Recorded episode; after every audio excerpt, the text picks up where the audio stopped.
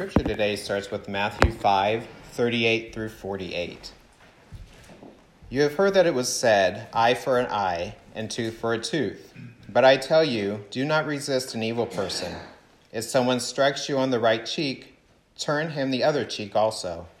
And if someone wants to sue you and take your tunic, let him have your cloak as well. If someone forces you to go one mile, go with him two miles. Give to one who asks you, and do not turn away from the one who wants to borrow from you. You have heard that it was said, Love your neighbor and hate your enemy. But I tell you, love your enemies and pray for those who persecute you, that you may be sons of your Father in heaven. He causes the sun to rise on the evil and the good, and sends rain on the righteous and the unrighteous. If you love those who love you, what reward will you get? Are not even the tax collectors doing that? And if you greet only your brothers, what are you doing more than others? Do not even pagans do that? Be perfect, therefore, as your heavenly Father is perfect. And now Hebrews 10:30. For we know him who said, It is mine to avenge, and I will repay. And again, the Lord will judge his people.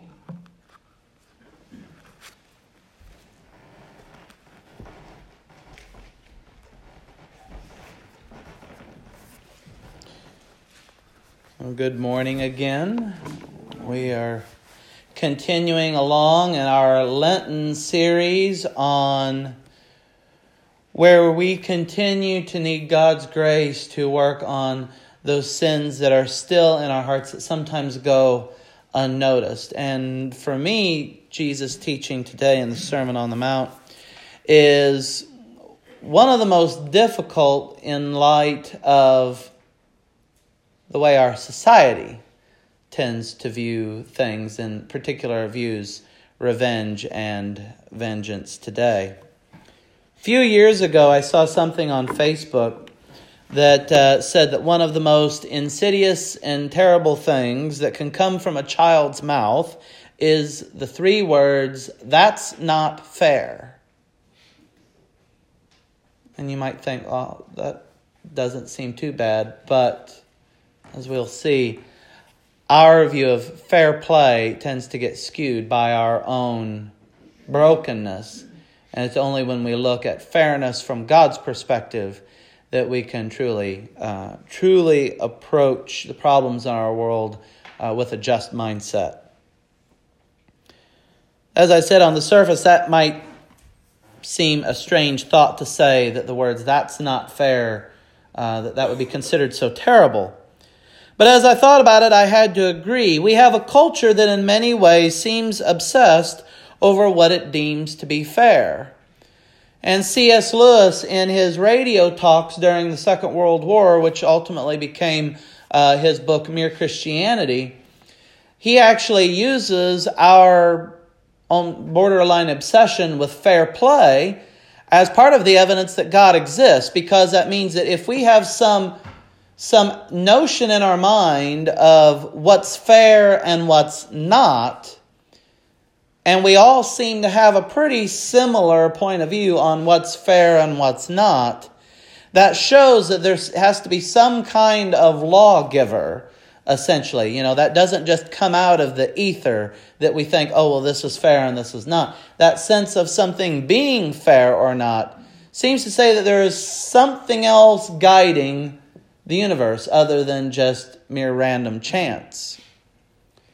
The problem comes into play when we tend to be most concerned with fair play when it's someone else who has been unfair to us, but whenever we find a loophole that we can exploit for our own benefit, then we tend to forget our sense of fair play because suddenly it's to our advantage to not play fair, even though deep down we know it's wrong. We see it all the time with famous and powerful people that uh, I, I don't follow football, but just recently I know, I believe the owner of this, the uh, Patriots recently got nailed in some rather sordid business.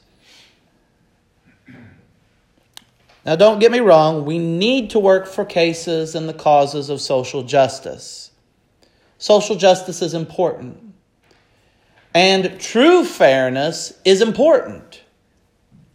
But as I said, what tends to happen with human beings is we tend to have a lopsided view of fairness whenever it's us on the side that can benefit from breaking or bending the rules, we don't seem to worry quite so much about it.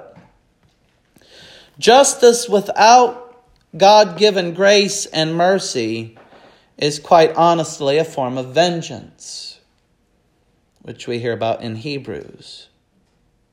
Let's be honest, when we are wronged, we want to get even. That tends to be how the human mind works. When we've been hurt, we want to get even. And there is even a saying for that don't get mad, get even. And getting even is the subject matter of so much of our entertainment, and it honestly is poisoning our spirits with a sense of bitterness. The command to love our enemies is one that I think we all consider a high minded ideal. I think all of us agree that it is a good thought. But for most of us, I think we tend to think of it as something beyond human capability. Most of us seem to think, well, that's how it will be in the next life, but it's too hard for the here and now. But when we look at the context of this command in Matthew, when we look at the way Jesus puts it, we will find that it is anything but an unrealistic ideal and is, in fact, a command from Jesus himself. A lot of us today really do not comprehend the earth shattering um, impact and the consequences of what Jesus is proposing here when he says to love your enemies. You see, the worldview of Jesus' day was a worldview of vengeance. You even have written within the Old Testament statements that say an eye for an eye. But the reason behind those passages weren't so much for vengeance sake, but it was to preserve the communal fabric and the fact that we're all responsible for each other and we're supposed to look after each other. It wasn't so much about vengeance as saying, look, if you cause someone else to lose something, you, you know, you're responsible for that as well. Jesus has taken the worldview of vengeance that was both within his native Judea and in the Roman world in general that said, if someone hurts you, you hurt them back. You take what you can get, and he turns it upside down. He completely flushes it down the toilet, as it were. Jesus says, You have heard that it was said, Love your friends and hate your enemies, but I say, Love your enemies. You see, within Jesus' world, and in particular within the um, zealot community of the Jews, there was a culture of revenge specifically against the Romans and Roman collaborators. I've talked about this a little bit before when I talked about Zacchaeus. Anyone who helped the Romans was considered an enemy of this idealized Jewish state that the Zealots dreamed of. And they would go as far as murder. And they, they believed that they were justified in that because they were avenging the nation. They were, in essence, terrorists. And there were many people, not just the zealots, but others that viewed this move towards vengeance as a normal thing and something that was sanctioned. And it goes beyond just Jesus' world, it, it, it went into the Roman world.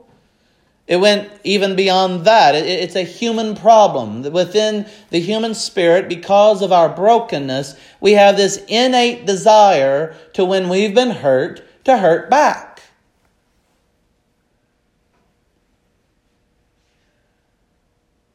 But even though what Jesus said seemed to be earth shattering, he's actually supported by the law. If you look at the law in the Old Testament, I know some people will nitpick at it and say, well, these are just weird little rules here, or these sound rather mean spirited. If you look at the law as a whole, the purpose of the Old Testament law was to preserve community, to preserve fair play, to make sure that people don't take advantage of each other, and for people to be loyal to God.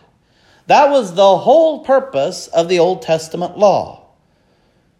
We can nitpick about little specific laws, but the purpose of the whole thing was to preserve unity, community, and the well being of everybody. And that's what Jesus is talking about here that we're supposed to be concerned about the other person. That rather than looking at it as, that's my enemy, so I need to get revenge, he's trying to bring about a new sense of community, meaning we are all in this together.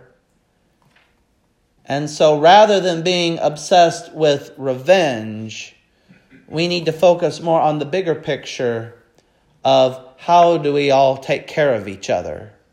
How do we all help each other? Our world is really not that different from the world in Jesus' day. If you look in our entertainment, if you look at the news, if you look at just about everything, there is a spirit of aggression in our society. I hate driving on the interstate anymore. And at first I thought it was just me and my anxiety, but I I've been I've been driving since I was 15, 16 years old. I'm going to be 37 this year. So we're talking about about 21 years of driving. It has gotten worse.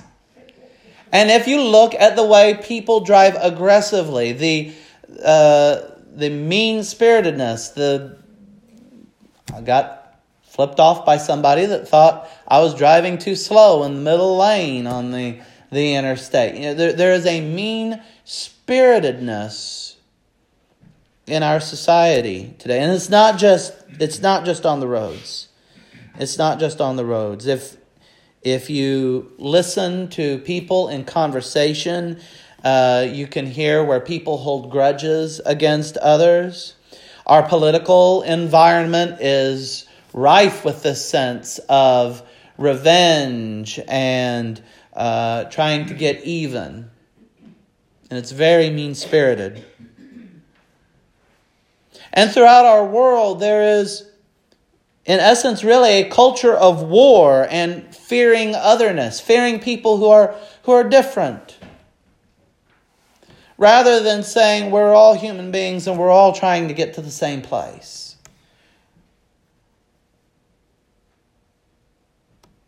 And so, what we can see is that although, yes, we have this built in sense of fair play, the way it plays out in our world is anything but fair. Jesus' words are clearly not meant as some unattainable goal to shoot for. They are definitely a command that is meant to be followed. He says, Be perfect as your heavenly Father is perfect. Now you might say, how, you know, how, can any of us be perfect completely, you know, in this life?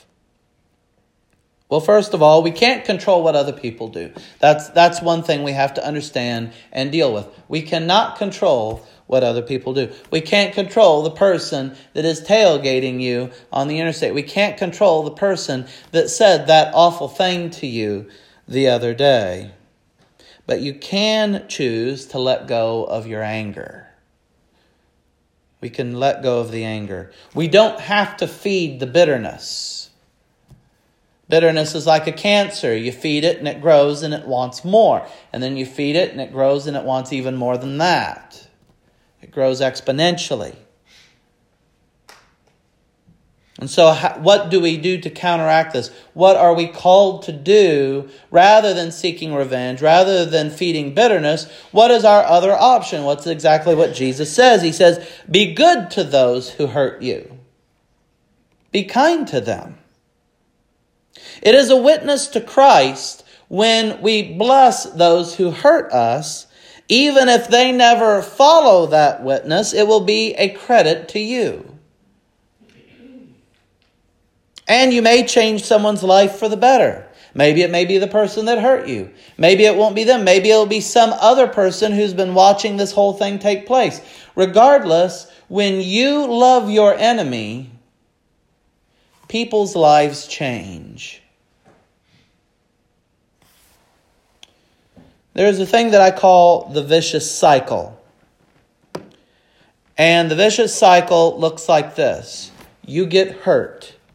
And when you get hurt, you are sad, and that sadness turns to anger. That anger becomes hate. That hate causes you to desire and seek retribution. That desire for retribution and vengeance causes you to go and hurt ourselves and others.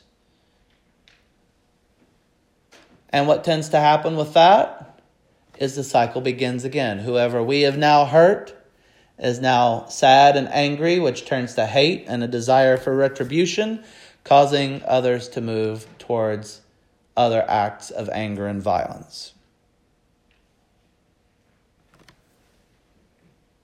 If we can be willing to break the vicious cycle that I just described, we can gradually change our culture and gradually change the world. As God says, vengeance, retribution, and justice are actually His to deal with. And we're not supposed to take that as, oh, they'll get their due one of these days. I'm just going to be nice to them and look forward to that day when God smashes them. That's not what it means. Instead, we are to look at it as an opportunity to witness to that person so that they might change and not experience judgment. That is why vengeance is God's to deal with, because He is just. He's the one that's truly just and truly has a good sense of fair play, because He gives all people a chance to change. The danger of unforgiveness is that it makes it impossible for us to experience the grace of forgiveness when we have hurt others.